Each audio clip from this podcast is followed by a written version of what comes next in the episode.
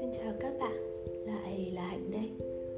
Trong podcast ngày hôm nay thì mình muốn nói về chuyện mình đã vượt qua ám ảnh tội lỗi khi mà cố gắng luyện ngủ cho em bé mập như thế nào nhé. Các em bé sơ sinh thực ra dành hầu hết thời gian để ngủ, và trong tưởng tượng của mình thì các em bé sẽ ngủ thiên thít hầu như cả ngày, chỉ thức dậy để ăn xong rồi ngủ tiếp, và mình sẽ tha hồ có thời gian chăm sóc cơ thể này, phục hồi sau sinh này, và thậm chí là làm việc nữa. Nhưng rồi đến khi sinh em bé mập thì mình mới biết là việc cho em bé ngủ lúc nào này, cho ngủ như thế nào này, thật chẳng dễ dàng gì. Và sau đó nhìn ra xung quanh thì mình thấy rất nhiều các bà mẹ cũng gặp vấn đề tương tự. Hồi mới sinh mập, mình không nghĩ gì nhiều về việc ngủ chung hay là ngủ riêng đâu. Mình sinh ra trong một gia đình truyền thống nhiều thế hệ cùng chung sống, vậy nên là việc con cái ngủ chung với bố mẹ là một việc gần như là đương nhiên. Từ lúc mà mình có ký ức về chuyện này thì mình nhớ là sáng nào mình cũng thức giấc cùng với mẹ, à, bởi vì bố mình là bộ đội thường xuyên xa nhà, nên là thi thoảng khi nào bố về thì cả nhà sẽ thức dậy cùng nhau. à, Chỉ trừ có một quãng rất là ngắn mà à, bố mình đi Nga du học và đón hai mẹ con sang chơi. à, Lúc đó mình khoảng ba tuổi, và căn phòng ký túc xá chỗ bố học thì có một cái giường lớn cho bố mẹ à, và một chiếc giường đơn nhỏ cho mình.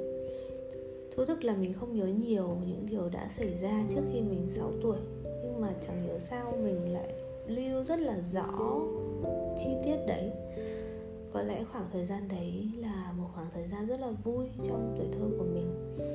Và trong căn phòng có máy sưởi ấm sực, mình sẽ được xem phim hoạt hình Thỏ và Sói lúc tầm sáu bảy giờ tối trên chiếc tivi nhỏ rồi đi ngủ. Và có một chuyện buồn cười là mình thường xuyên té dầm lúc buổi đêm trong quãng thời gian đấy, nhưng mà may quá bố mẹ chẳng bao giờ mắng mình cả. Và sau đấy thì mình cũng không nhớ là mình bắt đầu ngủ một mình như thế nào hay là từ bao giờ. Hình như là tận năm lớp năm hay lớp sáu gì đấy, lúc mà nhà mình chuyển nhà. Thế nên là hồi mang bầu mập thì mình cứ nghĩ là để xong hai mẹ con sẽ ngủ với nhau thôi, vì nhà cũng chỉ có hai mẹ con mà. Cộng với lịch sử cuộc đời mình, thực ra mình rất tự tin, từ trước đến giờ mình chưa biết mất ngủ là gì cả. Nên kể cả lúc mang bầu gần đẻ, Ờ, mình cũng chỉ bị tỉnh dậy để chở mình thôi rồi ngủ tiếp lại, chứ không bị trằn trọc như những bà bầu khác. ờ, Nên là mình tự tin lắm. Nhưng đời đúng là không như là mơ các bạn ạ. Đẻ con xong thì mình trở nên siêu thính ngủ. Chuyện mà mẹ sau sinh có một mối liên hệ đặc biệt và rất nhạy cảm với mọi tiếng động cũng như những chuyển động của em bé, là một sự thật đã được khoa học chứng minh rồi. Nhưng mình không nghĩ là độ nhạy cảm của mình, và có lẽ là của rất nhiều mẹ khác nữa, lại cao đến như vậy. Ban ngày khi mà trời sáng và mình có thể quan sát con dễ dàng này, rồi mình còn kết hợp làm nhiều việc khác nữa, thì mọi thứ vẫn có vẻ bình thường. Nhưng đến đêm thì chỉ một tiếng chép miệng trong mơ của mập cũng có thể làm mình tỉnh giấc. Hoặc giả như là lâu lâu không thấy mập cử động thì mình cũng tỉnh luôn, mình chẳng hiểu tại sao. Chỉ sau một thời gian mất ngủ là mình đã cảm thấy rất là xuống sức, và mình phải đi tìm hiểu ngay về việc ngủ chung, ngủ riêng, rồi bắt đầu từng bước thử nghiệm với các khái niệm mới mẻ như là uh, bed sharing, tức là ngủ chung giường, nhưng mà với mình thì là hai mẹ con sẽ tách nhau ra bằng cách là mập nằm trong một cái ổ riêng, uh, mẹ nằm bên cạnh. Rồi tới co-sleeping, tức là ngủ chung phòng nhưng mà tách giường, uh, mình ngủ một giường riêng và mập ngủ một giường riêng. Rồi tới separate sleeping, à, tức là à, con ngủ phòng con và mẹ ngủ phòng mẹ. Cũng loay hoay mất một thời gian và cần kiên nhẫn, nhưng mà à, tới giờ khi mà Mập đã trở thành một cô bé hai tuổi rưỡi độc lập vui tươi, à, gia đình thì lại chuẩn bị có thêm em bé Chóc. À, mình thấy việc dành thời gian suy nghĩ, à, sắp xếp cái à, việc ngủ cho con là thực sự rất quan trọng. Và trong quá trình đó, để tìm được một phương án đúng, mình thấy khó khăn nhất thực ra không phải đến từ phía con đâu, mà lại đến từ việc chính bản thân mình phải vượt qua được những cái rào cản về mặt tâm lý, những mặc cảm tội lỗi hay là cảm giác như là mình là một người mẹ tồi, mình mình chưa đủ tốt cho con. À, khi mà trong quá trình luyện đấy thì có vẻ như là mình đang làm con không vui này, không thoải mái, hay là đang không thể cho con mọi thứ mà con muốn. À, như mình và mình nghĩ là rất nhiều bà mẹ cùng thế hệ của mình nữa, à, những người mà trước đó thậm chí còn không có khái niệm là mẹ con ngủ riêng với nhau, thì việc ngủ riêng là một cái gì đấy nghe thật là phi lý và xa vời. Trước kia chắc là mình sẽ hoang mang lắm và mình chẳng thể tưởng tượng được là uh, chuyện gì sẽ xảy ra với cả cô bé Mập, bé bỏng và non nớt của mình khi mà mình tách con ra nằm riêng như vậy. Và tách ra như vậy thì liệu mình có phải là một người mẹ lạnh lùng tàn nhẫn quá không? Người ta bảo hai năm đầu là quãng thời gian mà con cần mình nhất. Mình để con bé tí tẹo và ngủ một mình trơ vơ như thế thì uh, liệu có ảnh hưởng tới tâm lý sau này của con hay không? Chưa kể là uh, nhiều khi khuất mắt trông coi, nhỡ có gì xảy ra khi con ngủ thì sao? Mình cứ loanh quanh với cái cảm giác uh, là hay mình cố thêm một tí chắc cũng không sao, uh, và để con ra mà không cố được như thế thì tệ quá. Nhất là sau khi đọc rất nhiều các bài viết trái chiều này, rồi uh, nhiều khi là những cái post mọi người cứ chia sẻ về những cái tai nạn xảy ra uh, khi con ngủ riêng ở trên mạng nữa, thì mình đúng là càng hoang mang hơn. Bởi vì uh, lúc đấy trong cơ thể hormone lại cũng đang thay đổi rất là nhiều, và uh, mẹ dễ xúc động và dễ lo lắng hơn nữa. Uh, nhưng mà đến một lúc nào đấy thì đúng là bản tính của một người làm khoa học cho mình trỗi dậy, và mình gần như là bắt bản thân phải vượt qua cái đám mây mù luẩn quẩn của những suy nghĩ cảm tính để nhìn vào sự thật mà đánh giá tình hình.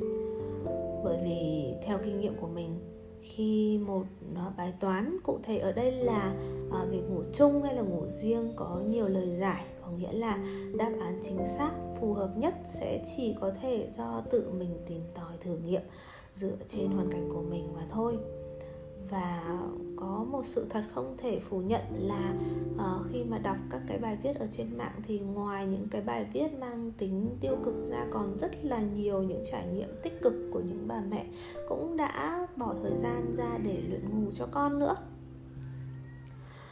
uh, Thế là một ngày đầu tháng chín, ngay trước thềm sinh nhật tuổi ba ba, Uh, thực sự là trong trạng thái vô cùng mệt mỏi sau nhiều đêm gần như thức trắng, thì mình gạch đầu dòng mọi yếu tố có liên quan tới hoàn cảnh cá nhân này, sức khỏe, thể chất này uh, và tinh thần của bản thân, cũng như là của em bé Mập mà mình quan sát được, uh, ghi chép được trong khoảng thời gian ba tuần đầu hai mẹ con làm quen với nhau. Uh, sau khi mà liệt kê hết ra rồi uh, cân nhắc thiệt hơn thì mình thấy một cái sự thật rất là rõ ràng là nếu mà mình không vượt qua được sự ngại để có phương án hợp lý giúp bản thân có chất lượng giấc ngủ tốt hơn thì mình không thể có sức mà chăm con được nữa. Và như vậy vô hình chung cũng là không tốt cho con rồi. Ở thời điểm đấy cả ngày lúc nào mình cũng thấy lờ đờ, gần như là một chú zombie ấy, và mình làm mọi việc theo quán tính. Mình không còn một chút kiên nhẫn hay là sức lực nào cả. Mình muốn nuôi con bằng sữa mẹ, nhưng mà bởi vì thiếu ngủ và stress cho nên là lượng sữa của mình cũng đang có xu hướng giảm dần. à, Cho dù là bản thân mình làm trong mảng dinh dưỡng và mình rất là tự tin về cái uh, độ đầy đủ của thực đơn mà mình tự lên cho chính mình. uh, Nhưng mà mình thấy nếu mà không có một giấc ngủ đủ và không giảm được cái độ stress đấy thì cái sữa của mình nó cũng không thể nào đủ để cung ứng cho mặt được.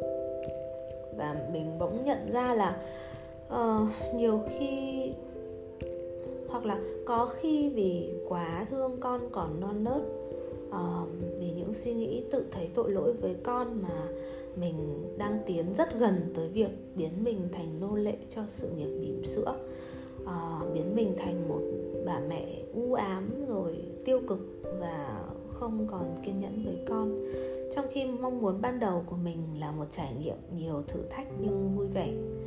Và về lâu về dài, mình nghĩ là nếu mà mình cứ không vui và cảm thấy áp lực như vậy thì làm sao mình có thể nuôi con lớn trở thành một em bé độc lập và tích cực trong cuộc sống được. Con chỉ có mình để làm tấm gương soi vào thôi, thì mình phải làm sao cho mình là một tấm gương thật là tốt, một tấm gương trong veo chứ. à, Thế nên là hành trình của mình và con, chứ không phải là hành trình nuôi con của riêng mình, phải bắt đầu thôi. à, Và bắt đầu từ chính việc luyện ngủ. Cứ mỗi lúc nản hay là nhụt chí thì mình lại quay về với suy nghĩ này, à, rằng mẹ con mình đang học cùng nhau. Mình thì học làm mẹ, làm bạn của con, vừa chăm sóc vừa tôn trọng con. Và em bé mập thì sẽ học được cách sống có kỷ luật, có nề nếp, để về sau chính những thói quen này sẽ trở thành nền tảng giúp con duy trì và phát triển một lối sống lành mạnh cả về thể chất lẫn tinh thần.